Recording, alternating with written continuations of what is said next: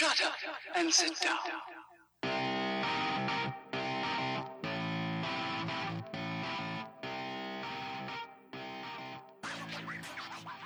Hello, strangers, and welcome to the latest episode of Strangers in a Cinema. I'm one of your regular co hosts, Paul Anderson, here this week with regular co host Pete Wall, and once again joining us, guest host Paul Risker. Pete, I'll go to you first because I'm completely out of breath. How are Uh, you? I'm okay, man. Um, I'm breathing steady. Uh, yeah, uh, living in the middle of a busy time at the moment uh, within the the wider frame of the global pandemic. Because uh, my wife and I are trying to move house, and it's a little bit stressful. But house full of boxes. We're getting things going. We've got about two weeks to move day, I would say, from the point of recording today. And so, all being well, in a couple of episodes' time, I'll be able to talk about how swimmingly it's all going, how it's caused absolutely no stress or arguments, and how uh, we couldn't have hoped for anything better. Uh, how about you, though, man? How are you doing, Paul? Having done your uh, your breathless introduction to the Yeah, show. Yeah, I'm I'm all right to be honest. Yeah, second lockdown, uh, very exciting. I'm not going to lab- labour that point. I'm still working through, so I shouldn't really complain. Um, yeah, I'm, I'm all right. I'm all right to be honest, and very excited to be joined by Mr. Paul Risker again. Paul, welcome back. How are you, sir? Yep, surviving the second lockdown wasn't a great surprise, pretty much signposted. Thrilled to be back uh, with both of you to kind of talk films again. Um, but yeah, now kind of feel for Pete. Um, let's face it, moving house is never fun.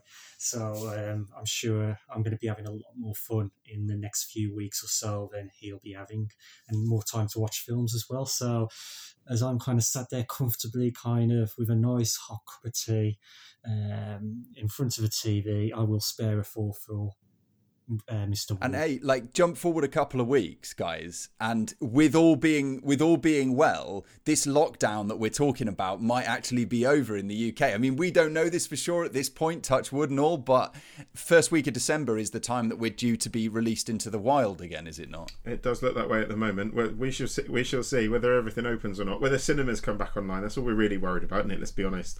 Um, Is will cinemas will cinemas reopen again? Um, can they reopen? But again, Yeah. we're not going to. We've talked about that a lot Yeah. on this show. Because Paul, Paul, as as you are as you are painfully well aware, I am edging ever closer to just caving to getting an OLED television because we're spending so much time at home that I'm just about to throw hundreds and hundreds of pounds in that direction. well, So- you know, if you, I, I know a good man to sell one to you. So, um, yeah, you know, we'll leave it at that. um, we will indeed. Pete, what have we got coming up? What have we got coming up this week? So for this week's show, it is a little bit different as things are, you know, generally a bit different in this trademark troubled time. But we are going to include not a feature review this week. There wasn't something in particular that stood out that we were all going to wade in on. So instead, we've swapped that out for a top five, which is a move that we've made a number of times in the past. This week, we're going for a slightly strangely arrived at, I guess, top five in the form of top five worst sequels or perhaps most disappointing sequels prompted paul i think by yourself i'm talking to, to paul anderson in this case what was the reason for this top Uh, five well, there's a film that might come into it later on that I was in the midst of watching. Um, uh, basically, well, th- this is a kind of spoiler. It is in my top five. I was sat there thinking, do you know what? I've never watched American Werewolf in Paris. I got about f- 20 minutes into American Werewolf in Paris and thought, is there a worse sequel than this? Like, literally, like a, a Strangers in a Cinema branded question mark appeared above my head, and I thought, is there a worse sequel than this? And I thought there might be, and thought, and immediately uh, during the film, I'll be honest, because it's that bad. I messaged Pete and said we're doing top five worst sequels, or maybe bottom five sequels. I don't, uh, but we're going with top five worst sequels. So, yeah, it was a it was a brain fart. It was probably I, I did notes. It was it was prep work. Yeah, well, that's. I mean, you, you, anyone listening to this show knows that we don't need very much. We need one small seed to grow a tree of kind of unwarranted, uh, lengthy discussion, and so that's what we're going to go for today. Top five worst or most disappointing sequels. But before we get to that, we do want to plug in a couple of the other regular sections of the show. Usually, about this time, we'd give you film news. We'd be in the foyer and we'd be talking through what's going on in the world of film. Again, I don't don't feel like there's a ton of stuff for us to get through. Unless anyone else wants to throw anything out, I think we can kind of jump over that section for this week, right? No, there's nothing nothing hugely jumped out at me this week that I wanted to talk about. To be fair, so um, I'm all good. Mr. Risker, anything to anything to add? No, sadly not. Uh, not unless we want to just kind of go on and on about kind of lockdown and cinemas closed and uh, saying no, no, no. No, we don't. Let's move on. yeah, yeah. It's like a, it's like a what the thick of it type move where the news is there's no news or the announcement is there's no announcement, right? Uh, in this case, yeah, you, you guys listening to this know the situation that we're all in the the world over, but in the UK also, of course, is where we're recording, and and perhaps it's the time just to jump straight onto something a bit more lively. So we have got, of course, popcorn movies for today, which is a bunch of reviews. I mean, all of us cooped up in our own homes have been watching endless films, series, and so on, and we'll get into some of that there. And then we will also make time for a little coming attraction section. We've got a couple of things we want to talk about that uh, hopefully will put a smile on people's faces because they are going to be available at least uh, VOD wise in the next week or so. So we'll get to that in due course. But first of all, I guess we go straight into popcorn movies, unless I'm Uh, mistaken. no, let's let's do it. Um, Paul Risker, as I don't need to refer to as Paul Risker because you know you're talking to Paul, uh, the wit on this show. Uh, Paul, as you're the guest, um, throw your first popcorn movie into the mix. Well, I've kind of I've I have actually reviewed this um, for an American publication, Pop Matters, uh, but Josephine Decker's uh, Shirley. It's it's an infuriating film. It's meant to be about Shirley Jackson, but the director has admitted that it's actually there's a lot of inaccuracies. It's fictionalized. It's actually based on a fictional novel, um, and it's it's one of those strange things where, and I said this actually when I reviewed it, um, it gets caught in the middle because it just won't make a choice. Either you've got to make it about the writer, where you kind of treat a life story with some respect, or you just have to kind of create a fictional character and use touches from Jackson's life, which can be subtle, maybe more noticeable, which just really pepper that kind of fictional character with some real flavour. And it's just the fact that they really don't make a choice. They kind of just walk that kind of line right down the middle, and it just compromises a film. And I'm seeing really positive reviews, but it just feels. I don't like. I, I, I don't want to use this term, but it almost feels like this film is the rape of Shirley Jackson.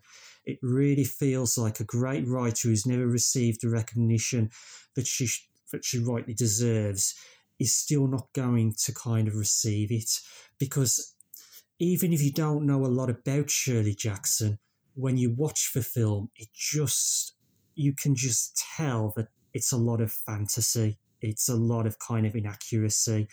And I just think she deserves better than what Josephine Decker has kind of delivered here. Paul, can I ask? Um, sorry to jump in, uh, Paul. Josephine Decker's last one, Madeline's Yeah. Madeline, was like really formally inventive and kind of creative with its use of uh, POV and stuff like that. Is there that stuff in this film? Does it have a, a sort of distinctive style to it? I guess. I mean, there are some occasional nice uh, touches of, uh, with the aesthetic of dream and nightmare sequences, but they're few and far between. And it almost feels like there's a film there kind of crying to kind of break out. But it just feels a little bit like it's been just abandoned. It's incomplete. It's what you see with quite a few films now. If you go to film festivals, it just feels like films are rushed out. They're early drafts, early versions. There's a lack of kind of willing to, you know, bleed and sweat for a film. It's just a race to get it out as soon as possible. And you see so many films where, you know, it's listen to the story, let the story talk to you, it will tell you what it needs. But it feels like a lot of storytellers now are not listening to their stories. Uh, or at least that's how I feel. Are you, uh, Paul? Are you a Elisabeth Moss acolyte or or not? Coming into this one because I think I haven't caught up with the film yet, but I think a big sort of headline for me would be f- possibly Josephine Decker, but but certainly Elisabeth Moss. And is this like a standout performance? I've heard that floated around on online, or is it something that perhaps uh, can't? Well, it sounds like can't rescue the film from a sort of mediocrity in your eyes. Well, she produced the film, so she's had a big hand in it. Um, I find Moss interesting because I, I really do like her, but I think she's been let down a few times. I think she was miscast in The Invisible Man. I don't think, you know, that was a particularly good film for her to do because you know, she needed to be a lot more feminine. I think she need is that right? I think she needed to be a lot more feminine than maybe she actually was in that film. Um, and I'm also trying to think of a director, Jane Campion, did a series with her where top of the lake, yeah, top of the lake, yeah, and it, again another example of stories just laying her down. She's a very good actress, but it sometimes feels like she picks stories where there might be a good character there, but the story isn't there, and or in the case of the Invisible Man, it just wasn't quite right for her like I say, it was that kind of feminine kind of aspect. It felt like she was a bit more kind of uh, gritty, and and that's not what the film needed. It needed a greater vulnerability, and so I just feel like she's a really good actress, but she's in danger of not necessarily the characters laying her down, but the writers, the directors, and the stories, and. I just don't think she can rescue this film with this performance. But the problem is, so much of a real Shirley Jackson is missing, who had a real sense of humour, was quite playful, like her children remember that. And there's this real nastiness that comes out that you're almost repelled by her. And the idea of actually reading her stories in moments in that film, you want you, there's no no appeal, no drive to want to read her stories. You almost feel like this is a very cold, cruel person who you want to kind of once the credits roll, you don't want anything more to do with her. But that's not the real Jackson. But then the film actually does have a lot more in terms of perhaps her life experiences, her experience in marriage. Um, kind of very patriarchal society, um, a husband who's not faithful, uh, she's the main breadwinner, but he kind of controls her in many ways.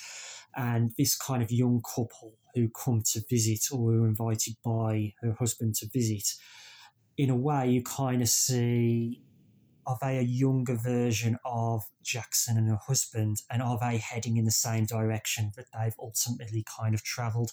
So there are some really kind of you know interesting things at play but it just feels like moss isn't given but then again she produced it so it's a bit of a quandary because to what extent was she actually involved in it? And i would say quite a bit. So if her performance can't save this film then there's a lot more responsibility i think for her to have to kind of answer to, unlike perhaps um, The Invisible Man or yeah. Top of the Lake. Well, this is some hot content because this thing has just come out. Is that right? Or is just about to come out wide? I think it's uh, coming out. Is it uh, 30? Is it 30 I think that's what you mentioned earlier. Yeah, that sounds about right. Yeah, end of the month. So not not far off at all. So yeah, if any of that at least intrigued you, then check it out. Get in touch and let us know what you thought of, of Shirley, because I'm sure there'll be a, a, a wide spectrum of opinions on on the film from the sounds of even just what you said today, Paul. Paul Anderson, do you want to go next? Have you got something in the I'll jump in next. Yeah, the first thing I wanted to talk about today was a film I've been meaning to catch up with for many, many years, uh, and my adventures. It was my adventures. I was, was sitting on my ass playing Red Dead Online. Uh, has made me uh, start to uh, sort of watch more westerns of late. Um, the first I wanted to catch up with was Sam Peckinpah's um, seminal The Wild Bunch from 1969.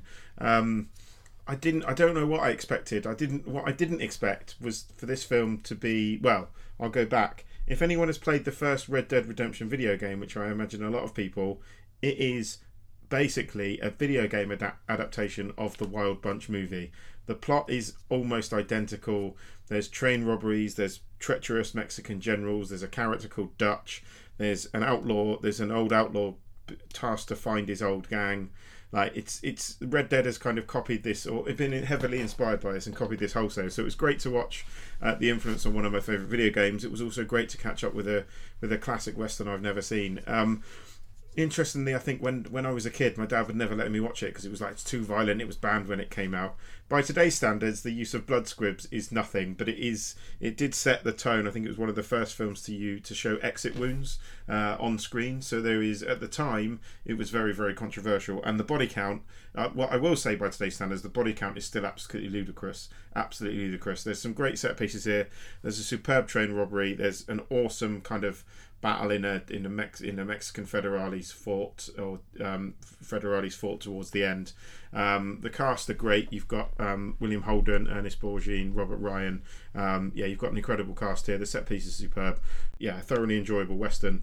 Um, a lot more com- with a lot more commercial sensibilities than I thought it would have. To be honest, there was a lot more action in this than I was anticipating, uh, which isn't necessarily a bad thing. But that's to say it wasn't quite the film I expected, uh, but not in a bad way. So yeah, that's the Wild Bunch.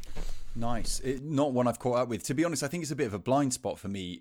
It, westerns in general. Like I, have certainly watched a number, but it's never been like a go-to genre. And and not unlike yourself, Paul, I think the influence of something like Red Dead is the sort of thing that pushes me over. I mean, uh, what what yeah. was the um, when Red Dead One came out? What was the series that was um, really popular at the time? Western series that was on like HBO. Oh. Um Deadwood. Deadwood. yeah. I started watching Deadwood off the back of Red Dead One, so I totally get that that vibe.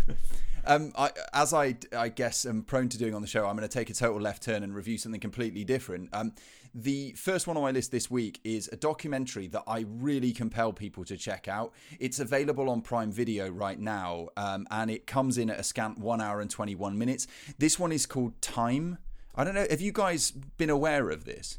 No, I'm not. I've not even heard of this to be honest. So, so I have to thank uh, the Telegraph critic Tim Robey because um, there was a thing where he had thrown out at the start of lockdown two. Oh, we going into this lockdown. It's going to be horrible. So I'm going to do my bit, and I'm going to recommend a documentary a day. That was just his his like Twitter idea, and the, I think it was the first recommendation as I was following the thread was time.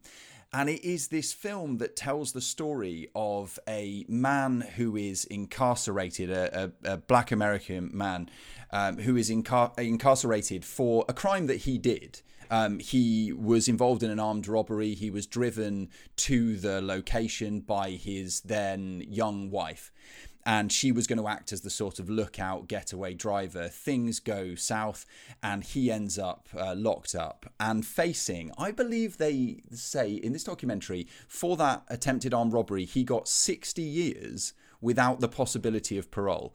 So when he goes to jail, he's maybe 26, 27, and as a couple, they've been married just a few years, and they will next see each other, according to that schedule, when he is a man in his 80s if he doesn't perish before that time.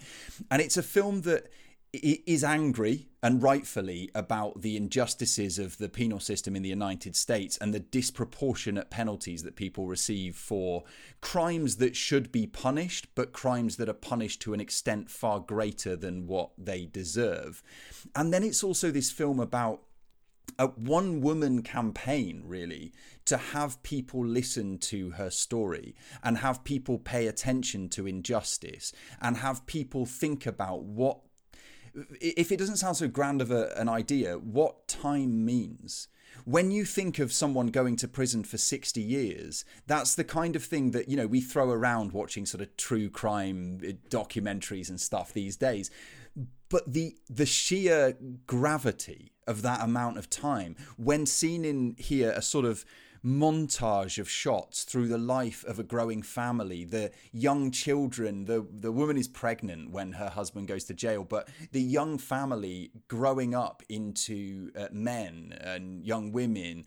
And the effect and knock on effect that this has, the domino effect, I suppose, of someone being incarcerated, what that does to so many other people. All of this stuff is sort of pushed into, just as I say, an hour and 20 minutes. It's a really emotional watch, I think. Um, it's a powerful watch, and it's a real achievement within the frame of time that they had to tell the story. So I highly recommend it. It's called Time, it's on Amazon Prime Video right now. Uh, Paul Risker, what's next for you? Yeah, I'll lighten the uh, mood a little bit. Um, a film with a film which is available on iPlayer, so it's readily accessible. Uh, Curtis Hanson's Wonder Boys. Seen it more times than I can remember. Never grow tired of it. Uh, wonderful performances from Frances McDormand, Michael Douglas, uh, Robert Downey Jr., Tobey Maguire, Rip Torn turns up uh, kind of announcing himself on stage. I am a writer. If, if you kind of if you're a writer or you like stories about writers, this really is a film that you need to have seen. It's based on a, a book by Michael Chabon, uh, if I pronounced that right, which I may not have. Um, it, it, it is just a timeless film. I just think it's one of those films you come across there it doesn't matter how long it's been since you've seen it, it still has some charm. It has uh, a certain magic. It's almost one of those stories where you just would love to be able to jump into that world and spend time with those characters. You would almost like to be able to have those kinds of conversations, and it's it's a story which makes you feel you're extremely dull, or realities just not as good as what we see on screen.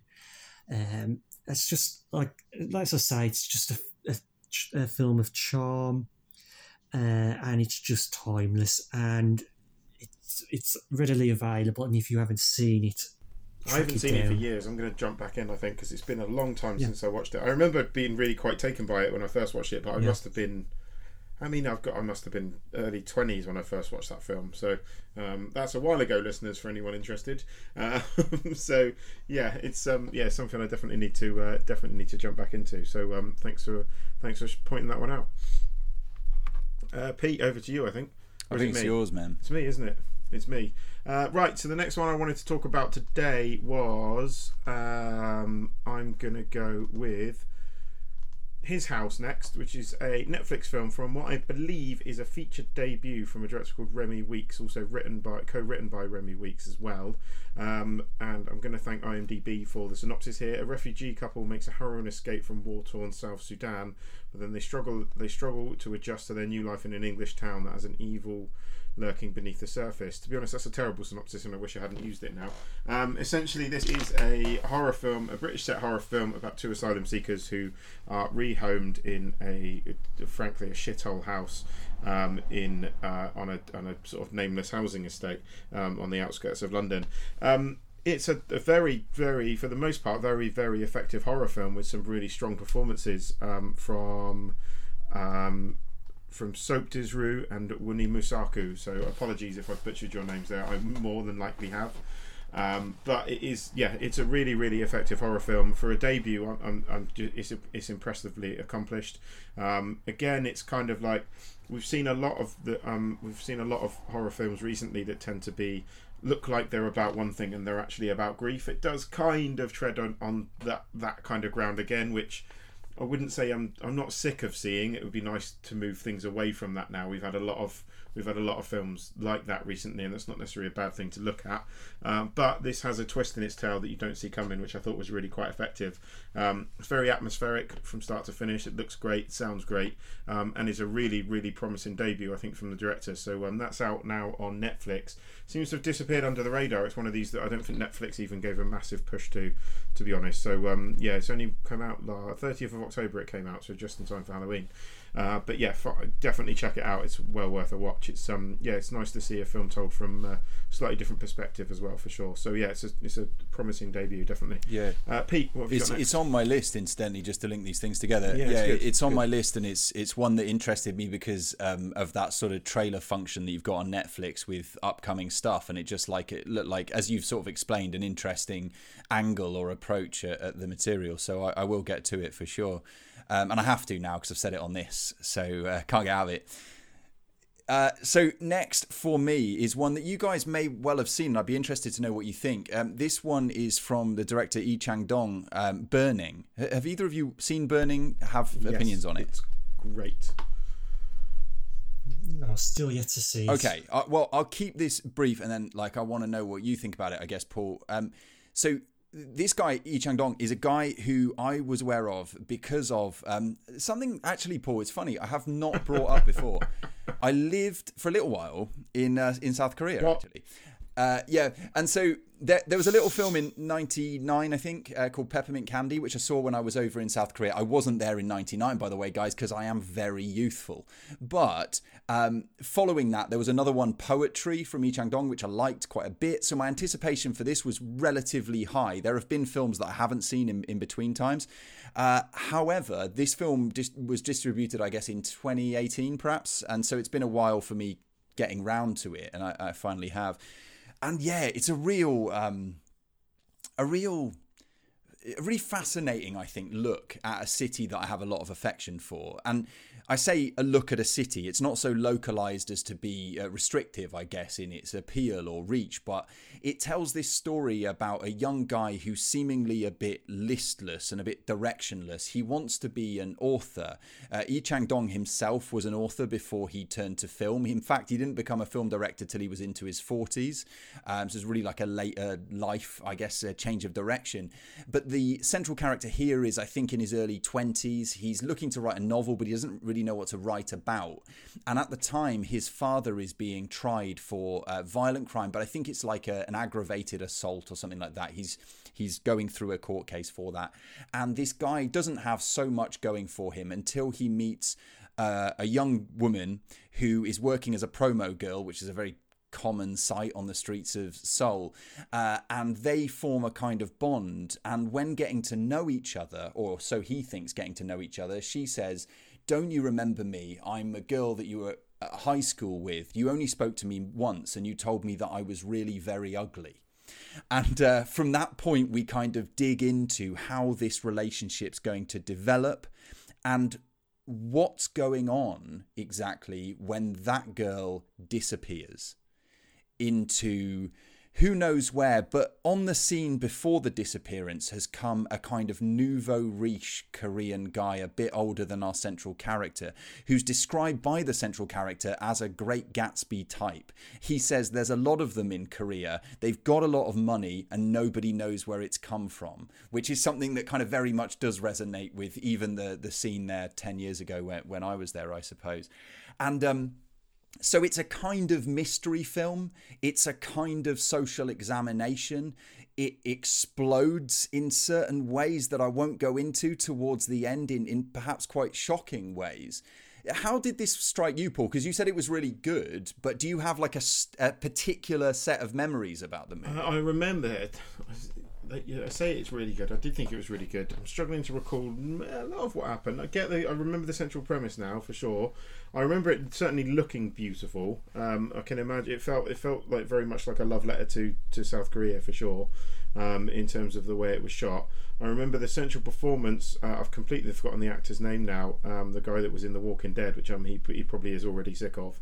Um, uh, I've completely forgotten his name though. I could look it up on the computer. Steve, Steven Yeun. I yeah, Stephen Young. I thought was great in this, and I yeah I liked the fact it kind of kept you guessing um, as to as you say, Pete. Like it takes a lot of twists and turns in some way. In some aspects, it's this film, and in other aspects, it's another film. So no, I as I, I remember liking it. I remember possibly thinking it was slightly on the long side. Don't think it quite justified its two and a half hour running time, if I remember rightly. But I did, I did enjoy it for sure. Yeah, and just to be clear, Steven Yeun is like the slimy, moneyed nouveau riche Yeah. shitbag in it, as opposed to the the guy who's on the Yeah, cover sorry, art. Um, I and you is that that guy. But yeah, I, I thought it was really interesting. I have I have feelings about the way that the film ended, but I can't really talk about them too much without spoiling it. Um, but I do think as a sort of for for those people who are really kind of holding up, and I think there's a lot of people holding up Parasite as like this great uh, examination and dissection of kind of uh, social mores and, and, and inequality and sort of socio-economic divide in Asia, but also in the wider world. I would say make this an automatic choice for a for a watch sometime soon. Yeah, Anyway. definitely. I would agree with that. Um, Paul Risker, I think you're up next.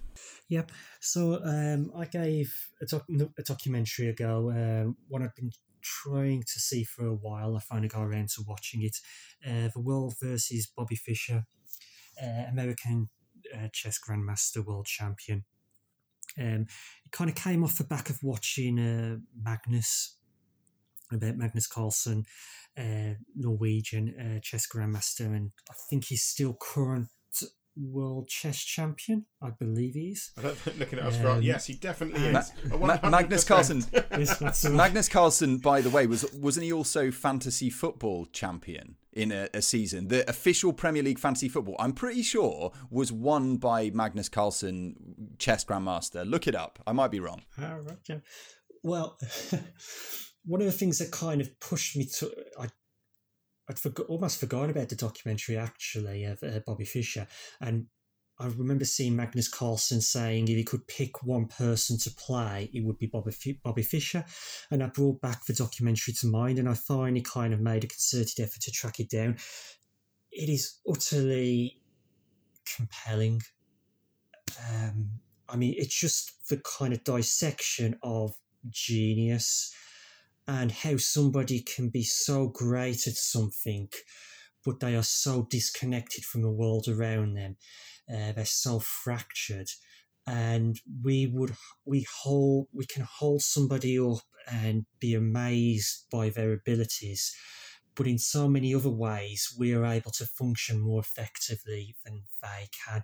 It's just one of those kind of great documentaries about human nature, the human condition, how complicated it is, and how actually sometimes the cost of genius, uh, the effort that it actually takes, and in Bobby Fischer's case, how much he would have to practice, how much he devoted to chess.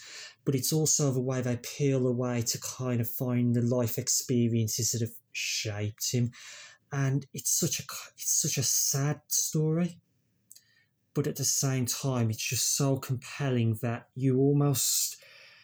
I think it's what these what these character studies do is they almost get you to kind of make excuses for flaws because a person becomes so fascinating that you almost want to excuse any kind of questionable action or any kind of character flaw. And I think that's what I think that's what the documentary does so well. But it's definitely tragic, but at the same time, it leaves you in awe of this larger than life character. Um, and I'd definitely say watch it as a double with mm. Magnus because I think Magnus is such a different personality and everything about him is so different. And the idea that he would love to play Bobby Fischer, to see those two sat opposite the table, uh, on different sides of a board would be a fascinating sight. And and for all of the Queen's Gambit converts to the game of chess, I yeah. guess this is the the funnel through which to push them. And I mean, anybody who who watches the Queen's Gambit and thinks that Anya Taylor Joy's central character is somewhat troubled, yeah, Bobby Fischer's got something to say about that, I reckon. yes, absolutely. Yeah, and it, it's it just I remember talking with some publicists at the London Film Festival, and it was a year Magnus was playing there, and they were representing another film. And the director of one of the films they were looking after, he actually goes to chess tournaments, and they were saying to his wife, "Do you go with him?" And she was like, "Oh God, no." And with I was saying, it's like, why would it? To them, it was like, but what happens? What's there to see? And what these documentaries do is almost, I'm trying to think how to phrase it, but they almost find the kind of humanity within the game. Is that the best way of putting it? They actually find a way to look at it and, and find the engagement with it. Because as as outsiders looking at it, it can be a very kind of slow, monotonous game. But if you actually understand the personalities involved, suddenly becomes a lot more engaging and that's what these kind of documentaries do. Whether that would translate to the point that you could actually go to a chess tournament and actually watch it because i think you need to almost understand the game. And that's another thing and that's an, yeah I'm not sold on the. I, I enjoy playing it. I'm not sold on the idea of it. Yeah, and, and let's sport, just throw into the perhaps trifecta of chess-based documentaries: Kasparov versus the Machine, because uh, that that one's also really good. So you know, people will have their their work cut out if they want to keep up with our list of chess-based recommendations this week. But yeah, they should definitely be seeking out some chess-based documentaries. Yeah. We'll do a top five at some point. I will. I'm going uh, to. Paul Paul Anderson, what have you got? Uh, the next up for me is a film called Hush, which is an early effort from Mike Flanagan, who people will know from um, the Haunting of House, uh, the Haunting of Hill House on Netflix, um, the Doctor Sleep, the Shine, the belated Shining sequel, uh, Oculus. Uh, I'm quite a big fan of uh, Mike Flanagan, to be honest, and reinforced by this. Thought this was fucking excellent. I'll be perfectly honest. There's an astute review for you. Um, an hour and 22 minutes of just it's it's low budget single location filmmaking at its absolute best. I think um, it ratchets up tension from the first minute all the way through to the final minutes. Um, it doesn't waste any time. It's a taut, well executed um, horror thriller. Um, the premise is basically there's a deaf and mute writer who lives in the woods. Um, her friend comes to her friend comes to visit her. They have a brief conversation. Her friend leaves, and then shortly afterwards, uh, a guy it transpires she's been stalked by a masked man uh, in the woods who t- decides to toy with her, um, and ultimately is trying to kill her. Um, so yeah, sort of, so it's a it's a well done premise, it's a well worn premise, but I think the addition of a deaf character to this really does make a difference. Um, the, there's some really creative uses. There's some really creative uses of sound design. There's some really interesting. They use it in a really interesting way, um, and the film is just it's just a tight atmospheric atmospheric horror film. Uh, just a really really strong genre piece and one that I had a, had a had a great time with. So I would highly recommend anyone who hasn't caught up with Hush yet. I found it on Netflix, I think. Uh, I imagine Mike. I would hope Mike Flanagan's Netflix deal means all of his films are on there because he seems to just be working for Netflix at the moment. Um, but yeah, no, it's a yeah, it's a really really strong genre piece, and if you haven't caught up with Hush from 2016, then uh, do so.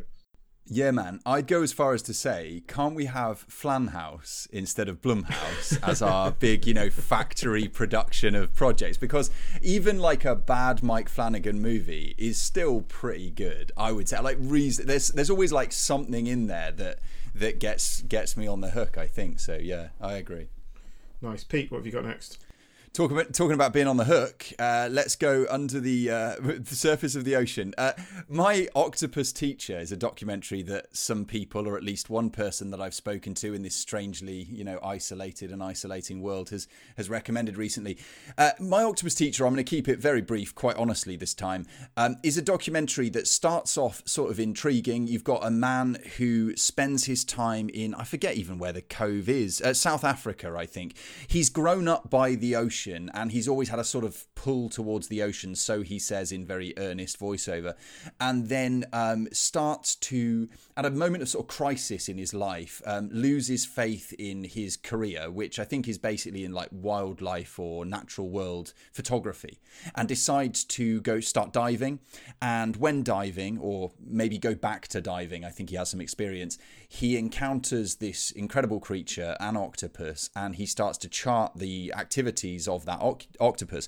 So from that point of view, it is really interesting. There's some great footage, uh, you know, natural world world. Um, shooting the natural world, I think, is something that sort of appeals to me, um, and th- I think to a lot of people, judging by the numbers that like Planet Earth type stuff does. But the thing that kind of lost me a bit about my octopus teacher is when you start to get the impression. I mean, Paul Risker here, you said this thing about projects are pumped out maybe before they're finished, and in this case, it's a slightly different thing.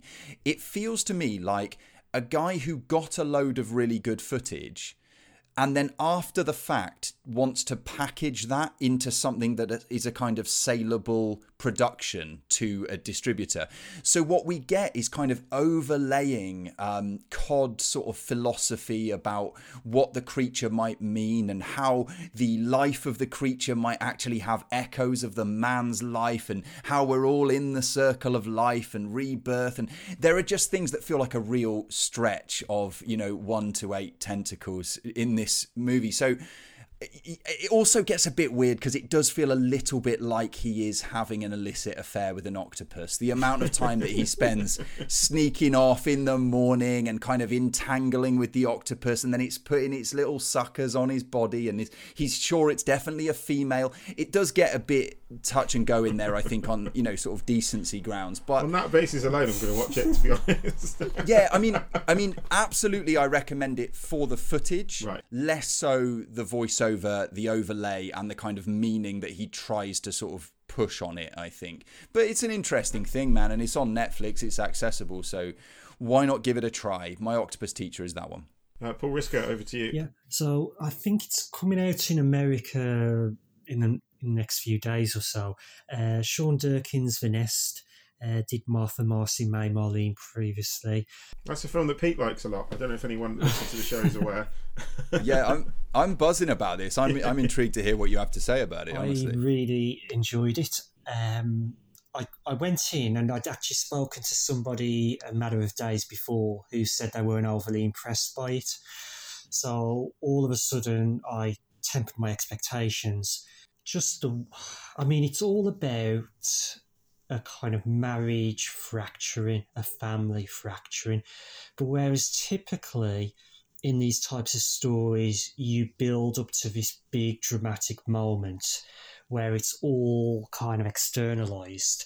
What Durkin does with this is he simply keeps it internalized. He almost plays it all down. He kind of stifles it. So it's not about as such the actual kind of reaching breaking point. It's just about that simmering tension of what's not said. And what's really interesting about it is it gets around the characters even having to say things because there's Carrie because the couple Jude Law Carrie Coons and they move from the US back to England and she kind of uh, a riding teacher. She loves her horses. So Jude Law says, I'll build you a stables on our property so you don't have to go to the stables. I'll be right there. And something happens to the kind of horse in the film, and the horse becomes this metaphor, which is so beautifully done because the characters don't even need to speak or say anything. He doesn't almost need to show it with the characters. The horse becomes this kind of symbol for so much of what's happening. But the skill of a film is just to internalize everything. Don't tread that kind of same old worn path of building to this big dramatic moment, almost never even approach. Well, you kind of approach it, but don't actually go there. And I think that will divide some people who kind of want to see that typical traditional arc fulfilled, but he's got no interest in doing that. I don't think it's about provoking us. I don't think it's necessarily even about challenging us per se. I think he's somebody who just appreciates sometimes the unspoken. And if you look at Martha Marcy May Marlene, the end of that film almost isn't the end of the film. It's still to be finished. And I think he's somebody who's quite happy to let a film end and say, the drama is actually in it being incomplete rather than complete. And he's actually happy to leave it in our hands to kind of, well, what do we think happens next? But actually, sometimes what happens next, the finality, isn't really always the most important things in stories. How many films do you watch where actually it's nice to have a full stop, but you really like the setup and you like the conflict, and that's the, that's the thing that draws you in. And I think that's Durkin's skill to realise that. But at the same time, it will divide people, and people are going to not like it because of that. But if you if you don't, then it really wasn't your kind of film, and you need to kind of almost tip your cap, wish him well, and just kind of step aside. yeah, fair enough. fair enough. It sounds good. I'm going to check check that out definitely. Um, yeah, it sounds re- it sounds really good, yeah. and and I, I love what you're saying about how like the maybe the next chapter kind of plays out after the credits because that's exactly how I felt about Martha Marcy May Marlene. Like like the film just carried on running. But I like in, I like in... that when, when when people do that because like people always I've always quite liked ambiguous endings. I like I like that because there is there's an argument say like, well, that's it now. That's the time you get to spend with those characters. That's not up to the. Like, it's up to the the creators to decide. Just because you're not satisfied with the end doesn't mean it's not a good ending. That's when that's when the filmmakers have decided your time with those characters is over. So um, yeah, I'm a big fan of a big fan of those kind of endings for sure. Do you guys remember from a few years ago um, that David Cronenberg made a short film called The Nest? And it was about a woman in an interview who was convinced that her breast or stomach or something was full of bugs. I've heard of it. I haven't seen it. It just but... kind of, as, as, you were talking about this internalized thing, I just got this image of the the same title popping up again. Yeah, uh, no, I've never, I've heard of it, never seen no, it. The, um, the same boat. Yeah, but also the thing as well about the ending in cinema, it's such a load of nonsense because why is it uh, just because you say, well, this is the end of the story? Well, it's not the characters in a sense will carry on living. It's just because you don't see it and because that story is not told doesn't mean that's actually the end. There is really no beginning and end to any story. There's what happens before it there's what happens after. So anybody who says i really want the beginning middle and end it's like well it's just an illusion that you're just willing to buy into. And this is where cinema maybe kind of if he wants to find originality this is one of the ways you can do it is kind of really smash that illusion, or simply do things kind of like uh, Hellions does. Uh, Bruce McDonald's film where it changes kind of story halfway through, or uh, is it James Wan's uh, Ins- Insidious? It's first half is one film, the second half is another. So there are ways cinema can actually really try to you know, do something original moving forward or make itself more original. It's always a question will we go along for a ride? And because it's a commercial entity, if people don't accept it, then cinema can't try to be original. It's a really interesting kind of relationship between audience, consumer, and storytellers in the films. Well, I'm going to take that segue into commercial cinema um, and talk about the next film that I want to talk about, which is certainly a film that was made for commercial cinema. Uh, this is Greenland. Um, this is directed by Rick Romanoir, uh, Waugh, I think his name is, uh, written by Chris Sparling and starring. Has anyone seen the trailer for this, by the way? Uh, this stars Gerard Butler and Morena Baccarin. Um, this is a disaster film starring Gerard Butler, everyone. Who knew this was going to come out? Um, if anyone's seen the trailer, well, if anyone's seen any other Gerard Butler film, you know what to expect from his performance. He's very earnest and takes the whole thing far too seriously, uh, which is great. Sometimes I enjoy Gerard Butler's performances, other times I do not. Um, this is a film about the end of the world. Um, a comet is due to pass very close to the Earth. Um, and in fact, a fragment of the comet is due to land in the ocean. But you won't believe it, guys. You won't believe it. The comet, the fra- the fragment of the comet doesn't hit in the ocean. It hits the main. It hits the mainland U.S. and an even bigger section of the comet breaks off and is going to cause an extinction level event. So I think you have an idea and, of what to expect. And Gerard Butler catches it. yeah, Gerard Butler catches it, kicks it off, and just says, "This." What were you worried about? Kicks it back into orbit. Yeah. um, yeah. So if you know, what, well, you might think you'd know what to expect from this, uh, which is you know, an effects heavy, an effects heavy, not particularly well written, pretty kind of middle of the road, mediocre story, reasonably well acted, I guess, from Gerard Butler, depending on what you think of him. That might be what you expect. What you actually get is, unfortunately, um, a disaster movie that's very light on disaster. Um, there's the, the first half's like ridiculous. The, well, I say the first half. The first half an hour is as silly as you'd expect.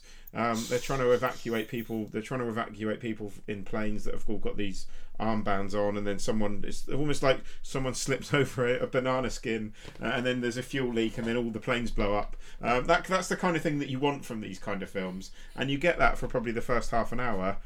And then you get a good sort of hour and ten minutes of just Gerard Butler and Morena Baccarin looking for their kids um, and just meeting other sort of bit part actors and meeting badly fleshed out characters. And there's just no destruction for a good sort of hour and ten minutes in an end of the world movie. There's no destruction, and the story is not strong enough to carry you through that. The last fifteen minutes, things blow up again, and like, hey, that's okay. They'll they'll go into a bunker, and the world ends, and like they all come out, say happy ever after. There's a spoiler for you, um, but it's I don't know. Just I can't. It, do you know what I mean? You don't expect these films to be great, let's be honest, but you do expect a certain level, like you expect a certain level of effect, you expect a certain level of disaster, and you kind of know what you let yourself in for. Disaster movie that contains this little disaster for me is a massive letdown. Pete. yeah, I've no sympathy. You did it to yourself.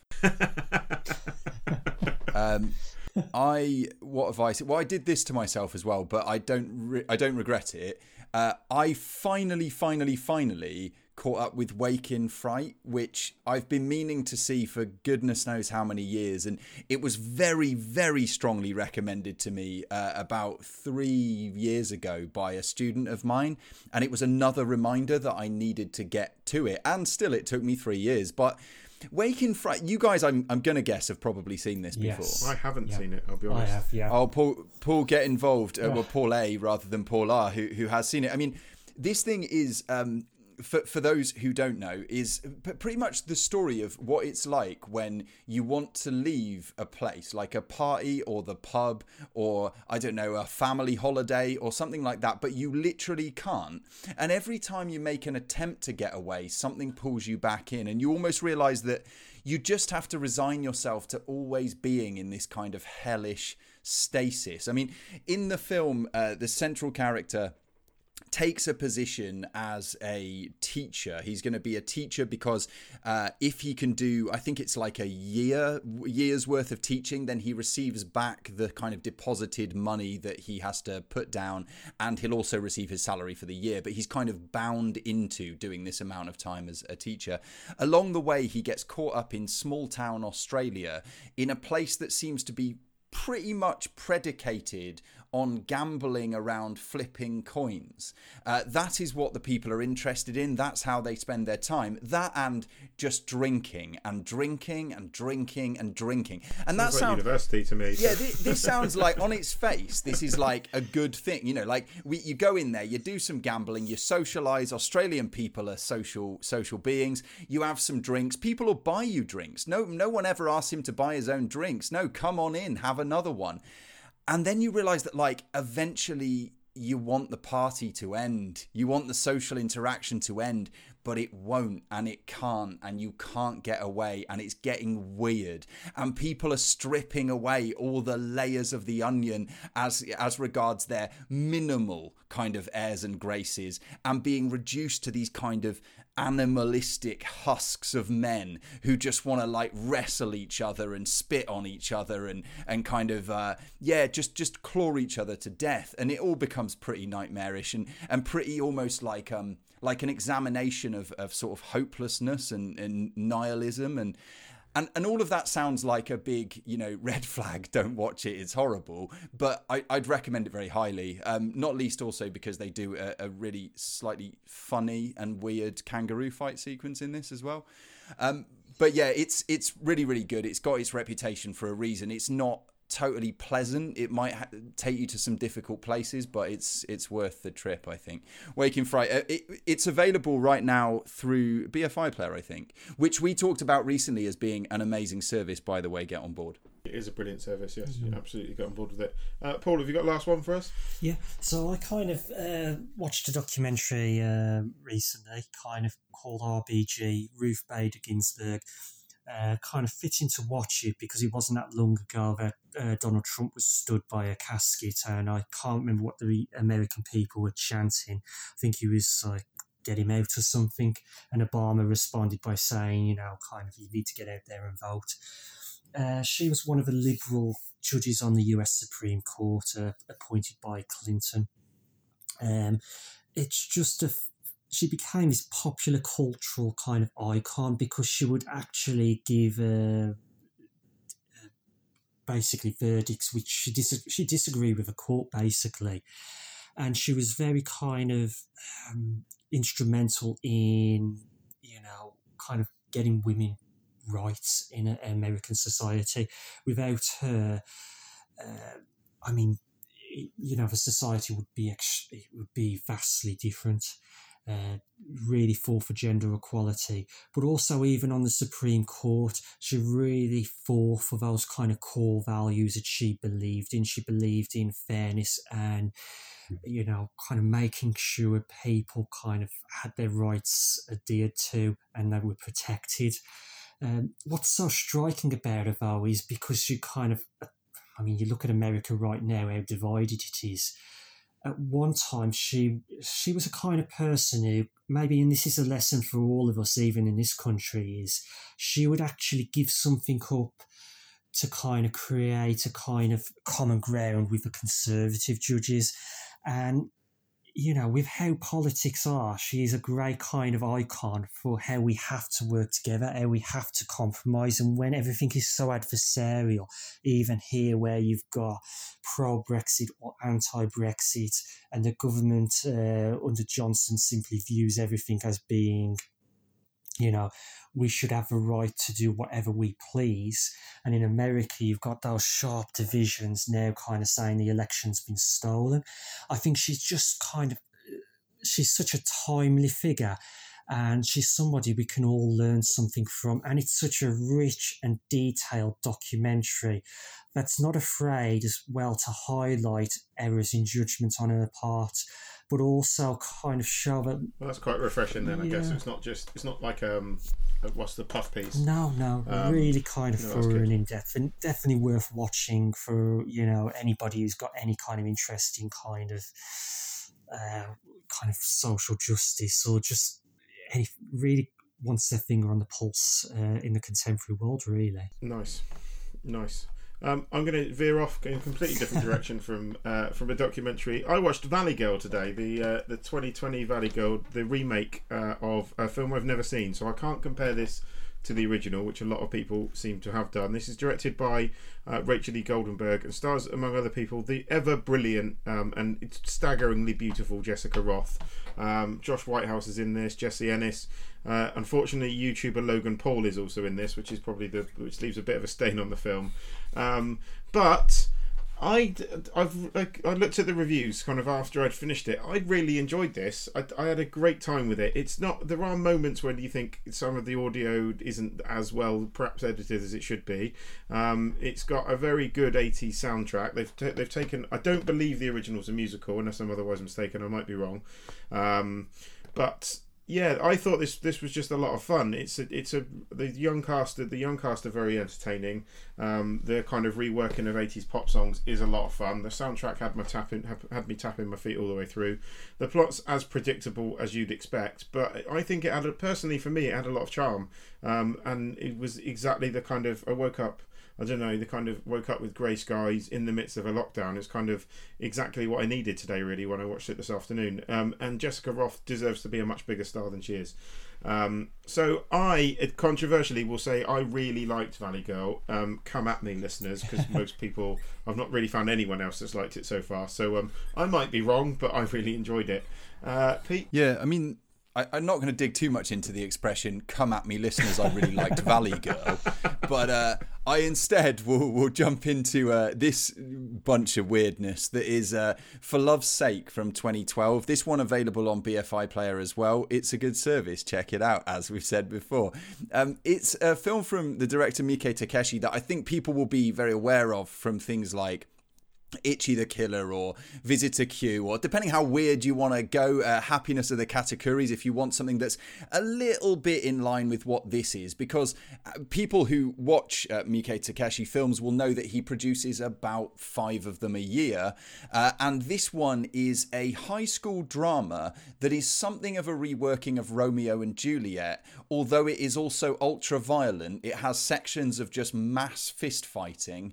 Um, it has some really grisly stuff in here, some sort of manga style bloodletting and violence.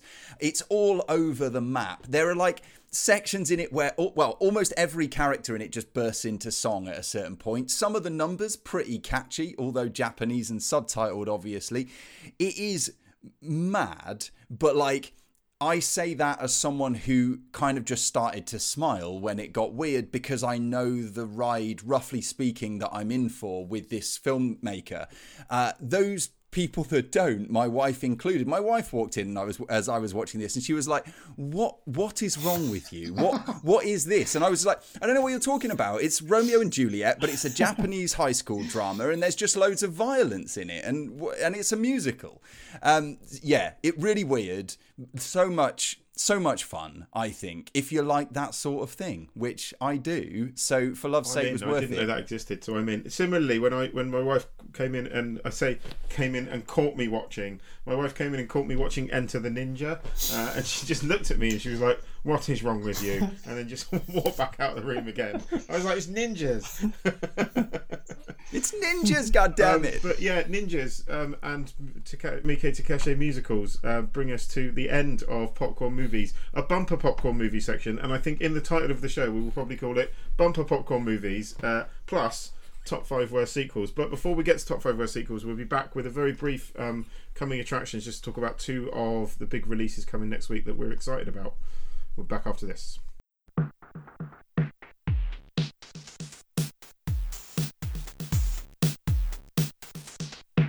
So So we are back, and as promised, before the little break there, we have two previews this week, two things on the horizon that may or may not be piquing your interest, I guess. Uh, one of those, and we'll kick off with this one, is Hillbilly Elegy, which is going to be rolled out wide on Netflix on the 24th of November, at least in the UK, but I think worldwide as well. Uh, this one directed by your boy, Ron Howard, who is I would say block capitals italicized and underlined a bit hit and miss. The world's but, most inconsistent director. yeah, but Heart of the Sea, I'm looking at you. Yeah. But uh, yeah, for for this one, we have uh, I think some reasons to be excited, intrigued, interested. Not least the ensemble cast, including but not limited limited to Glenn Close, uh, Haley Bennett, who of course was in Swallow, which is probably going to end up being my film of the year if I'm honest, uh, and and then uh, Amy Adams, who is in lots of projects that I think are worth people's time. Um, it tells the story of a Yale law student who's drawn back to his hometown to grapple with his family history, Appalachian values, and the American dream. When I read that synopsis, Paul Anderson and Paul Risker, I think this might not be very good. what about you guys? Um, Paul, I'll let you jump in, Paul. Yeah, I to be honest, kind of it just it just sounds like something quite kind of weak, flimsy, predictable, sentimental. Maybe it's something that's kind of be passable uh, at best. Uh, you'll watch it, you'll maybe enjoy it, but you're going to move on from it pretty quickly. I mean, it's really bad to judge things um, so kind of before you've even seen it. But some of these synopsises sometimes just don't do films any favors whatsoever, and you can never trust them. But if that's, I mean, if that's the kind of an accurate synopsis, then I'm definitely going in with low expectations. I'm expecting it to be a very lukewarm response. Where are you, Paul? Uh, it's probably a little bit warmer than that because it's Ron Howard and he's done more good than bad. Has recently. he though? Has, has he? Solo. Has I he? mean, has he? I'm contradicting myself. Yeah, I before enjoyed Solo, Solo. You've got Inferno, dreadful. In the Heart of the Sea. Oh bollocks! dreadful. I've forgotten he. All right, all right. I, I, I stand back. I've forgotten he'd done the Dan Rush- Brown films, hadn't he? He's done, didn't he do I, all I the think Dan he might Brown have. Yeah. R- Rush. Rush. To my mind, right. was the last Rush thing that good. I really cared about. Um, Okay, uh, in which case, um, no, I'm out. Uh, I don't, I, I don't know. It, it, it, it looks like, for better or worse, it looks like an Oscar bait film, and sometimes that's okay. I think it, I think it will be, it will be well enough put together. Whether the story will be anything above average, I don't know. Um, I mean, it's a new film um, in 2020, so on that basis, I'm excited. Um, and the cast are good. I'm looking forward to seeing what the cast can do. But I'm, yeah, I'm kind of, I'm probably with you guys to be honest. I'm not. I wasn't massively sold on the trailer. I'm not hugely sold on the concept. Um, and yeah, Ron Howard, yeah, hit and miss doesn't even come close to his uh, his output. well, well, I can give you the old one-two punch of positive, negative. One, Freida Pinto's in it. She's got a beautiful face. Two, Metacritic currently has a rating of 40 for that movie. Uh, second one for this week is Possessor. Now, this one uh, has got my interest, much more so than the first. This one I know also, and I, I don't really want to dwell on it because it makes me angry. Paul Anderson, I think you've already seen. It is from Brandon Cronenberg, of course, son of David, uh, and it is called Possessor. And it's probably going to be all mucky and weird, and I'm very much in for that. Uh, what I can gather from this synopsis uh, Possessor follows an agent who works for a secretive organization that uses brain implant technology to inhabit other people's bodies, ultimately driving them to commit assassinations for high paying clients. Now, have you both seen this? Yes. Yep. sorry, dude. Unbelievable. Uh, reasons to be definitely be excited is is what I would say. I mean, I, Antiviral was possibly Brandon Cronenberg's film before this, which I know Yeah. you I think liked. I liked. liked it, yeah. I wasn't massively struck on Antiviral. I thought it was okay, so I kind of went into Possessor with a bit of trepidation. But I, I, I, fuck, I thought Possessor was superb. I really, really liked it. I mean, it's you know, he's a he clearly knows how to use moments of extreme violence to great effect. The premise, I think, is is really well done here. And Andrea is it Andrea Riseborough? Yeah. Yeah. Um, is is superb again. This this kind of she's she kind of adopted. She's she kind of picked out a lot of roles recently. She was in Mandy. She's definitely she definitely is the kind of go to for these more more extreme. I say ex- extreme would be a fair description. Sort of extreme out there horror stuff, um, and certainly more experimental sci-fi projects and that kind of thing. She's really, really well suited to this. Um, and this is the guy from. Um, Piercing. uh, Christopher Abbott's in it. That's who I'm. I'm. yeah, he's in, he of. was in um, what come it comes at night as well, wasn't he? Yeah. which is where I probably know him from. He's great in it. Um, yeah, I think I, I really think you should be excited for this one. I think it's I think it's great. Um, and we'll probably would well, we're not going to veer into reviewing it 'cause we'll probably do that on the next episode. But Paul, would you agree Pete should be excited? Or? Oh yeah, I mean it's one of those films that when you've seen it, you're not going to forget that you've seen it, and I, I, I do think it's one of those films which would play really well on a big screen.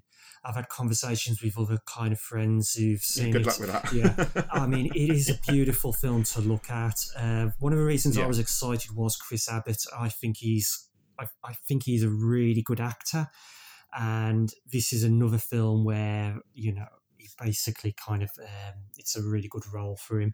But yeah, it's it's just one of those films which kind of almost walks up and punches you in the face. It's that very old style. It's a, a bit more retro kind of. It's got that kind of spirit of an old, more of an old-fashioned sci-fi film.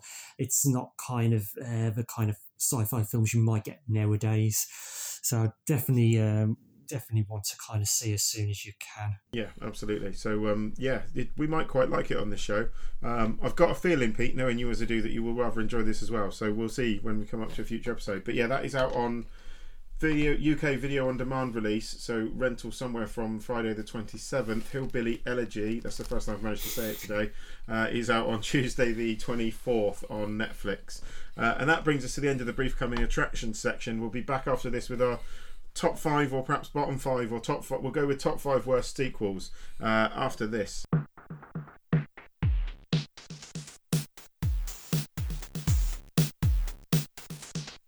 So here it is. Uh, I guess we should try and keep this top five relatively brief because I've just had a look at the running time and we don't want to go too long. Way over schedule. It was an enjoyable popcorn movie section, but it was uh, less pop and more corn. That doesn't even make sense. yeah, we we need to we need to learn the lesson that um, being in quarantine just leads to like an excessive number of films to cover, and we probably need to put out a podcast like every three days. But uh, just to sort of vent that stuff out, right? But. Uh, yeah, we're going to get to it. Top five were, if that, yeah, as you were saying, Paul, didn't really make sense, but top five worst or most disappointing sequels. I'm going to say I don't want to go first. You guys are welcome to. Who wants to pitch in with a number five? And I guess we'll keep it pretty snappy in terms of the the points and stuff here. Yeah. Um, Paul, do you want to go first Yeah. with your Paul Risker with your number five or fifth, fifth best, worst? You know, you know where we're coming from. Yeah, I mean, um, Halloween 2, just purely because the first Halloween, there's no motive.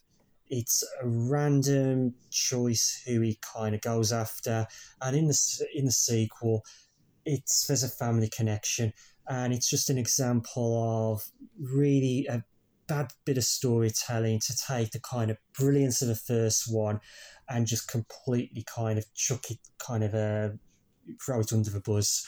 So yeah, that's why Halloween 2 is it the worst sequel ever? Is it really that bad? Possibly not. But for that reason of kind of undermining the first film, always has left me feeling incredibly disappointed in Carpenter. No, fair enough. Fair enough. Uh, Pete, do you want to jump in next? Yeah, sure. So, yeah, my basic parameters for this, maybe similar to you guys, is like I didn't pick anything where I didn't like the first film. so I've kind it's of gone down that route as well. To be fair, yeah. Yeah, there's always love for like an original, and then it's kind of gone off the rails, and and I feel like not particularly proud of this list to be honest, compared to some that we've done. But but number three, uh, sorry, number three, number five for me Trying to skip is ahead uh, there. you're- I see what you're doing. yeah, you, you'll know why it's in my head. It is a, a little film called Piranha Three Double D, Paul. Oh. Uh, now, now let's let's get things straight. Let's let's be real here. The first Piranha movie is not Jaws. First of all, the the original Piranha movie is not Jaws, but I think it's a pretty effective film. I'm talking about the like 70s original, um, and at the time that I first saw it, it was incredibly effective. At least I I felt incredibly nervous about piranhas from that point onwards. Uh, and then we had this rebooty kind of thing with Piranha, um, directed by Alex Aja, and then the sequel to that, which was to be Piranha 3 double D or whatever, uh, which is this thing, which kind of is just all over the place. It goes from kind of being silly in a kind of um, Adam Scott, you know, riding around on a jet ski, killing piranhas with a semi automatic weapon, to like a lot of kind of just high school humor, but like in the worst way, I think. And then also reaching for kind of pop culture relevance. David Hasselhoff's in it. I mean, I don't know. It, it's a mess, and it it's one of those things, you know, like where you you kind of feel a certain um not pride, but like you just feel a kind of zeal about like silly genre stuff when you're watching it in the cinema and it feels like a real release. And then there'll be an experience like this one where you start to think like I, I am really wasting my life. Like why do why do I follow things like this? Uh, yeah, it's dog shit. That's my number five. Uh, what about you, Paul? Uh, number five for me. Ah, the order of these are in. Um, I'm going to move this one up the list. uh, number five for me. I'm going to go with American Werewolf in Paris. There we go. I talked about it earlier. The film that spawned this brilliant feature idea. Um, wow! Initially, when I started watching American Werewolf in Paris for the first time the other day, I thought this had, this was rebadged. I thought this was the werewolf film that had been belatedly rebadged as a sequel. The more you go on the film, you realise no, it was in fact written as a sequel um, to one of my favourite horror films of all time. I mean, it's just it's a prime example. If there's ever an example of a desperate cash in by a studio however many years later. I mean this was this came out the same year as Starship Troopers in 1997. The CGI there's CGI werewolves in it for a start which are appalling. The lead actor um, I think it's Tom Everett Scott is appalling.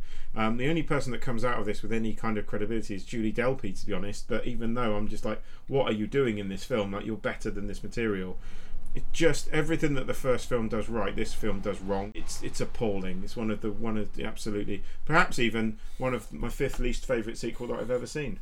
Uh, Mr. Risker, over to you. I was always a big fan of Fincher's Alien Three. From the first time I saw the theatrical cut, I liked it. I thought it was actually a very good film, and I always loved the director's cut as well. I actually think in some ways it's a better film than Aliens. I know for some that's like sacrilege. So for me, when I kind of saw Alien Resurrection, I just felt like this huge drop off where you had Scott, Cameron, Fincher all delivered, and then kind of uh, Jean Pierre Jeunet turns up and basically just uh, takes a dump on the franchise as it was back then. So that's one of that's why I'm putting that in there because it was just this all of a sudden kind of oh, it's over. The brilliance has ended, and it's kind of one of those things I didn't want it to end. And yeah, so I've never forgiven Jean Pierre Jeunet for it. Do you know that film has almost exactly the same plot as Critters Four, don't you? Which was also which was Critters set in space, and I think came out a couple of years before Alien Resurrection. Honestly, I mean, I was when we did our Critters night years ago when we did all four Critters films back to back. I was pretty baked by the time Critters Four came on, so I might there might be some differences, but I do recall having Alien Resurrection having a similar plot to Critters Four. Um, so that that side note aside, um, Pete, what have you got next? what have I got? You're next, enjoying indeed? this list. I, um, I have. A, well, I have a film, incidentally, Paul, that um, I got angry about on the show when it released. So maybe it's got. Oh, I think I know go back and oh, check God. that out too. This is uh, a film from 2017, so not very long ago at all. It is Ah, Kingsman: The Golden Circle. this is probably my Circle. favourite show I've done with you because you were so angry. Yeah, I mean, uh, it it's kind of tenuous that it's on this list because I didn't particularly like Kingsman, the the first film, but I thought you know it had it had its um, good qualities. It was kind of zippy, fun, and I get it, and I get what they were doing, and I don't really like Matthew Vaughn, and I don't really like like his sensibilities, and here he is again, and everything's worse. Everything's worse, and it kind of does some of the stuff that Piranha Three Double D does as well. That is like reaching for kind of pop culture figures, but sort of dated, iron- uh, like irony on irony on irony, and it's so dumb and so like limited in its ambition and then it's sexist and it's misogynist and it's just like there's nothing in its head and i hate it i hate it with with a really, really, really deep passion. In fact, no, I don't, because I haven't really thought about it since then until now. So I think the hatred is one of those that you really have to go to the filing cabinet and kind of get it out to remember how you felt. Uh, not unlike something like a million little pieces that I talked about from from last year, I guess. But yeah, I just I just don't want to live in a world that is run by people who produce films like this film. And unfortunately, I do live in that world, and that is the cross that I have to bear. So, um, yeah, this golden circle. And if they could have called this like the brown circle or something, they probably would have, wouldn't they? But they couldn't get it past the censors. Bunch of dickheads hated it. Uh, so for me, number four is, and I, although I humorously, I used to try and reference this film in every possible film lecture I could at university. This is Friday the Thirteenth, Part Eight: colon Jason Takes Manhattan from 1989. Um, the reason this is so bad, I mean, most of the Friday, all of the Friday the Thirteenth sequels are bad in their own way. Um, let's let's be perfectly honest here. Um, I don't. This is one of those those series of films which I don't get the fondness for rewatching these films over and over again. To be honest, there's a lot of better horror films out there. You don't need to watch all the parts of the Friday the Thirteenth series. Maybe watch them once if you're a glutton for punishment, but they're not. I mean, fine, do, do, do what you enjoy, people. But I don't I don't get the idea of rewatching these over and over again. This one though um, is particularly egregious because the poster makes it look like the whole film set in Manhattan. The whole the trailer makes it look like the whole film set in Manhattan, when in fact most of it's set on a boat on the way to Manhattan, and it's about the last ten minutes where Jason is actually in Manhattan. So you think you're getting a departure for the series, and what you're getting is a lazy retread of some kills from the earlier films, um, and a, just a very a pretty dull a pretty dull, unlikable slasher film that only has um, a few a few key moments set in Manhattan. It does, however, feature one of my top five movie deaths of all time because Jason Voorhees punches a man's head off. Um, so I'll give it that much, um, but I'm not going to give it any more than that. That is uh, Friday the Thirteenth Part Eight. Colon Jason takes Manhattan. All of these have got colons in actually now from now on on this list. Interestingly enough, uh, Paul Risker, back to you. Yeah. So I kind of not long ago I kind of did a rewatch of um, Rocky films, and I mean it's again it's not the worst. It's not a really bad sequel in that traditional sense, but Rocky Five. I remember getting to it, and I love the kind of the idea of a young kind of uh, the kind of who his training turns on him, and that street fight could have been like you know something special but there's no heart and soul to the film. It really does feel like they're just reaching all the way through it. And when you go back and you actually look at each of those first four films they've all got their own personality all got their character they've all got energy. And i just remember rewatching those recently and just how noticeable and i never noticed it when i was younger when i first saw it really does lack a personality and just any kind of spirit or energy. And it just feels such a kind of shame because when you see what's followed, I seem to have rediscovered it. And it's this kind of really strange blip, you know, within the kind of entire Rocky kind of saga. So not not bad in the sense of awful, just in terms of like I'm looking to things which kind of left me feeling a bit disappointed, perhaps. And, you know, like Halloween to uh, and Resurrection. This is kind of in that same kind of vein. Nice, Pete. Yeah, I, am totally on board with that that sentiment about just things that felt disappointing at the time that they released, and and that sort of rolls into to the next one for me. And and I, I don't feel like I, I guess I don't need to apologise, but my list is very contemporary. I don't know if that's just because there have been more sequels in the last there's more twenty contemporary years. sequels than there has been prehistoric yeah. sequels. Mine's fairly contemporary as well, I think. So they've they've made me angrier maybe but this one uh, number three is crank 2 high voltage bear Ooh, with me shout. crank is genuinely good so, uh, you know, I'm happy to have an argument about it, but it's genuinely good because what you have is this like um, high concept setup where you, Chev Chelios, guys, we all know his name. Chev Chelios is in a, in a predicament where his heartbeat can't drop below a certain level, otherwise he will die. It's speed in his body, and it starts off with that bit with the refused track, and he smashes up a flat screen TV, and then it's on. It's great for what it is, but then you, the brothers or the the boys And Taylor decided to rehash the whole thing and thought that they were really onto a winner with all the positive feedback, I guess, from from the original Crank. And so they kind of try to yoke everything up, but it just it's like telling on yourself because then the way that they go with that again veers into just being kind of woman hating and lazy and ugly and re- kind of repellent at times. And it seems weird that I can have such a strong negative feeling about Crank 2 High Voltage and then defend Crank, which is, you know, knockabout trash in its own right. But there is.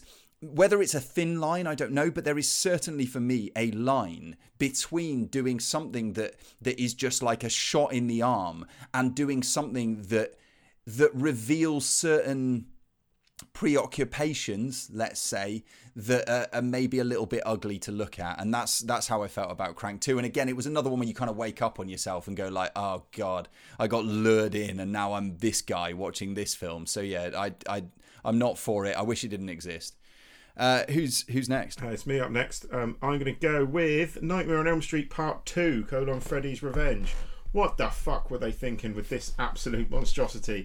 The first Nightmare on Elm Street film is great. I love as much. It's as much like a sort of terrifying fantasy, dreamlike fantasy is horror film. I really like the creativity in it. I really like the character of Freddy in it.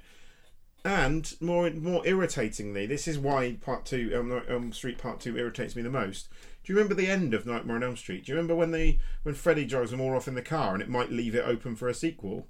Oh, maybe it does leave it open for a sequel. Then they make a sequel and completely fucking ignore all of it. They completely ignore all of it. They cast a new cast, which is just some terrible actors, completely unlikable cast. Um, it just doesn't work. It just feels like, I don't know. I mean, they they the horror sequels are, uh, you know, they're almost an easy target, but this for me just um, I just I the quality fall off between this and the original film is one I think one of the biggest dips in a horror film series that I've seen. Full stop. I just could not bear this, um, and I, would really really struggled to get through it. And it's yeah, I, I, I can't bear to watch it again.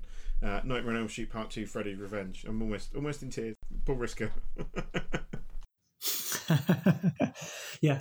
Um, so, I mean, I loved Unbreakable when it came out at the cinema, and I still love it. Uh, I think it's one of the kind of it's a grey kind of superhero origin story. Again, going with the same vein of stuff that isn't an awful sequel compared to say some things. When you look to Split and when you say look to Glass and this kind of completion of a super like Shyamalan's super, uh, superhero trilogy, it just it's again it's that thing of trying to follow something up after too many years have passed. And Unbreakable had this great presence. It was so kind of subtle. Everything was downplayed. It had a it had a real realism to it. And then when you come to kind of split, the way they use kind of a mental health angle, it's kind of also kind of dramatic. It's such kind of formulaic storytelling. And then you kind of get to Glass, which just becomes a bit more hyper. It just feels like you're always getting more and more away from what you loved about what that kind of the origins of that trilogy were. So not like awful in the sense of like you can't watch these films, but just again disappointing that like something was lost something that you really loved and something that made that film so special. And to this day, it's like a film which perhaps you put it as a film of that year when it came out, but something was definitely lost as a consequence through those sequels. Almost to a point I'd say to people, if you haven't seen them, and you love Unbreakable. Just don't oh, bother testify. Put them both in the bin. oh God. yeah. The only the only difference is for, for, me, I, I didn't massively go for Unbreakable, but yeah, definitely those two sequels just got on my nerves. But we've talked about it before on the show, and I don't want to the, the hammer the point, I guess. Um, yeah, worst thing Anya Taylor Joy's ever done. Right, uh, you haven't seen then, Mutants, mate. So no, true. That is true. Yeah, I, am yet to to you treat pay myself for that, that masterpiece. Um, I've I think is it me yes, now?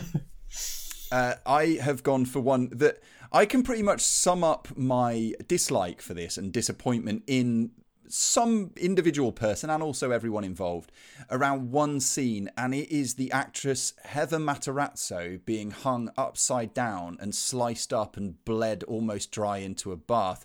This is a film written by Eli Roth with characters from Eli Roth, directed by Eli Roth, and it is whatever Eli Roth did with Hostel Part 2.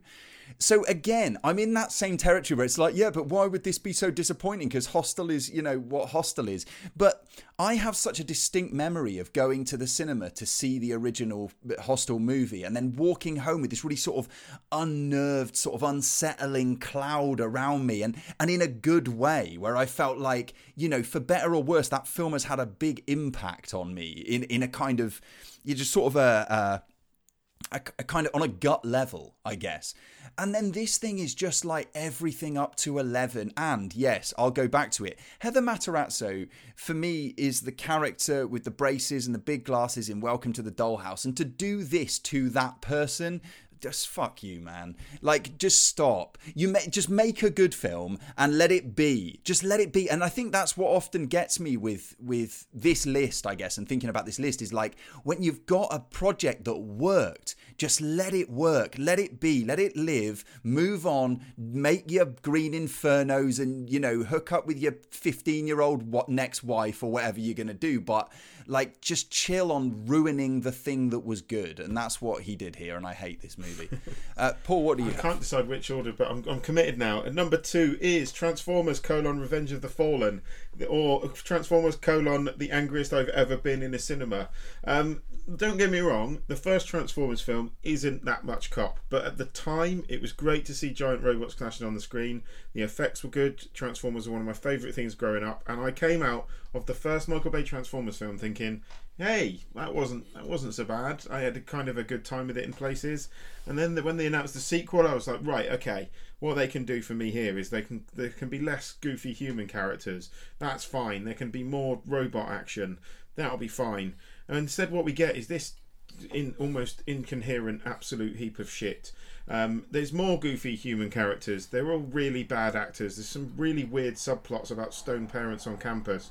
I think that's this one. There's a transformer that I think disguises herself as a human. There's Devastator, the giant transformer that's got swinging testicles. Ha ha ha ha ha. There's a plethora of racist robots. There's more creepy. There's more creepy objectification of Megan Fox. Why isn't this number one? Why isn't this number one in my worst sequels list? I'll tell you why in a minute. Uh, I hated this film to the point where people were laughing at jokes in the cinema and I was saying out loud, What are you laughing at? It's not funny. I was actually shouting at other audience members for laughing at a film in the cinema. I was unhappy with this film. I travelled up to London to watch it in IMAX as well, so it cost me a pretty penny to go and see it. Um, the fight in the forest is good. But aside from that, this is this is Michael Mann. Michael Mann, not my. This is not Michael Mann. I hasten to add, I love Michael Mann. This is Michael Bay. At almost is, is nadir. I think it's just absolute worst. I hated Transformers: Revenge of the Fallen. I hate what Michael Bay did to Transformers. Go and watch Bumblebee. It's rather good. Uh, Paul Risker, you're number one. Okay, so yeah, um, I mean, I, I I'm torn between Insidious two the same and film? say Sinister two. I mean, no, completely different films. Uh, both, I, I mean, I'd probably go with Sinister two because it is just awful. Uh, I don't even know where to begin. Some of it is just preposterous. Um, I mean, isn't there that scene on the videotape where they've gone hung over the water and like a crocodile or something's leaping out and biting their heads off one by one? I mean, it's just, I mean, it's just really bad. Uh, the problem is, it had the making of a potential trilogy if you structure it right. But for some reason, uh, the writer got you know got hooked on the kind of detective character, the police officer in the first film, and he felt like, hey, we've got to give him more screen time, so let's give him the sequel. And the sequel is, in comparison to Sinister, is utterly appalling. It's uh, first the first Sinister is scary. It puts you on the edge of your seat. It kind of plays on on your mind after you've kind of uh, left the cinema. Uh, the second one is just so bland. It's it just doesn't do anything. You almost just want to forget it. You can't find it scary because it's just such bad storytelling. But it's an example of how they fall in love with these characters who actually the reason they're a supporting character in the first film is because they're, they're only meant to be a supporting character. He's meant to be an Ethan Hawke's shadow. Um, but like I say, it's I put it there because it should have been a bridge to potentially a really interesting trilogy, and it just completely kind of shot it dead. It just shut the entire thing down, and it's as much as I love Sinister, I just never want to see Sinister two again. Uh, I am sure when I die, that is one of the films I will be forced to watch over and over again to, for it's a pretty grim eternity. place to be, to be That's honest. going to be my kind Um, of punishment. Wow, Pete, what's your number one, or at least, um, least what you know what I mean? This is my number one uh, A and my number one B, I suppose, because um, if we're going on the parameters of what was the most disappointing sequel for you, I'm going to take you guys back. I'm going to take you guys back to a distant year, the year's 1999. I'm just 15 years of age, and literally the best film that could ever have been released was released that year in the form of The Matrix, which at the time, as a guy who had a sort of burgeoning interest in philosophy and then also action cinema, this was like a, a cinematic wet dream made real. Uh, what we got was bullet time. We got great, you know, Hong Kong inspired gunplay. We got fist fights. We got slow motion. We got Get Up Trinity. We got the glitch in the Matrix. Something's changed. Like all this shit blew my mind when I was 15. I remember walking out of the cinema and seeing things in the world differently. You know, the the end sequence where it's like picking up the telephone and then the kind of uh, what was the music that plays out the Matrix? Club to it's uh, Oh, Rob Zombie. is that what Rob it is? Zombie plays out the Matrix, yeah, isn't yeah. I think. Oh, oh, Rage. Is it Rage that plays it out? Rage I think it might be yeah. Rage Against yeah, the Machine. Against Yeah, the Machine maybe, maybe it was. yeah. And at 15 years of age as well, that was absolutely my jam. So amazing. And then we jump forward four years and we get the the one-two punch of Reloaded and Revolutions. And the second of those two films, so the conclusion of the trilogy, is set to be released on my birthday, which would make me age 20. So five years uh, into the future in terms of my my aging process. Anyway, at that point, and like Reloaded starts with this part about eating a cake.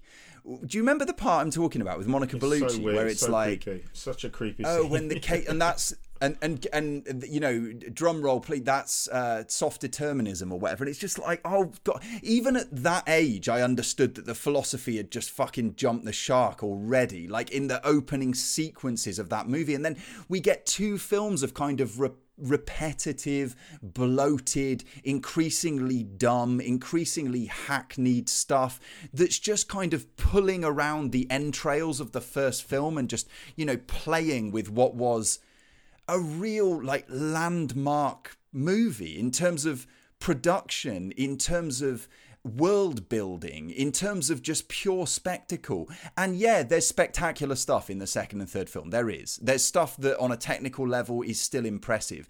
But it just felt like such a crass kind of cash in and, and, and sort of usury on the part of the, the people who were responsible. And that's the Wachowskis. And you know, the Wachowskis at this point have done really good stuff, interesting stuff, weird stuff, stuff I don't really care about. And I'm, you know, the world is a richer place for them, but Reloaded and Revolutions just really upset me at that at that age. And and my twentieth birthday could have been so much better if they hadn't done what they did. Um, Paul, what's your number one? Uh, Starship Troopers 2, colon Hero of the Federation. Does anyone remember? Has anyone actually seen this or remember it? Because this is an appalling film. Absolutely appalling. It's one of the most boring films I can recall ever watching. The CGI is atrocious. The acting is atrocious. The script is atrocious. Um, and considering the scale of the first Starship Troopers film, this is kind of all set in an abandoned. I think it starts in an outpost and then goes into a cave. It's all at it's all at night to try and mask the bad CGI. Um, it's just so so so boring, so bad, and just I can't believe this is a sequel to Starship Troopers. And what makes me sad, as I was saying off air before to you, Paul, I think, is that this is directed by otherwise one of my favourite people that works in films. This is directed by special effects legend Phil Tippett. Um, which really, really makes me sad because he's done such good work on Robocop, Star Wars. I mean, you name it, Phil Tippett's done it. Like, he's an incredible, incredible visual artist but a, a, director on the basis of this, he is absolutely not. Um, if you haven't seen it, then it's it's I would say it's almost worth it. Just it's you might not get through it, but it is so bad. It's so laughably long-winded, just boring, badly acted. I don't get it. Like and the third one's better than this one, and that's saying something. And Starship Troopers three is a bad film, but this is absolutely. I sat there watching it, thinking this is just a disaster on on every level. It just does not work. Um, but but then, Paul, isn't this whole list a sort of like Rorschach test or something like that, where you can look at it in a different way? You can get something else. And what you can get is from like that one that you've put at number one, for example, go and watch Starship Troopers. yeah. Go and watch the first Matrix movie. You know, go and watch the original that left us so disappointed when it was ruined later on down the line. I think that's the, the maybe the positive takeaway yeah, from yeah. this we'll end on, fundamentally end on negative one. For sure, definitely. Um, and that pretty much brings us to the end of the show. I would do credits, but we're way over time, so we're not going to do credits this week. There, I've said it. Um, so yeah, if you've enjoyed the show, then let us know. Give us um, give us a review uh, if you would like to. Uh, drop us some comments on the social media. Email us on strangersinacinema at gmail.com or our social media is strangers in a cinema or, or at strangers cinema on Twitter. Um, thanks for coming on again, Paul. It's been great having you, Pete. It's always a pleasure. Um, and we'll see everyone. Well, here if we well, we'll be back. We'll be back next time. Uh, thanks for listening. Shut up and sit down.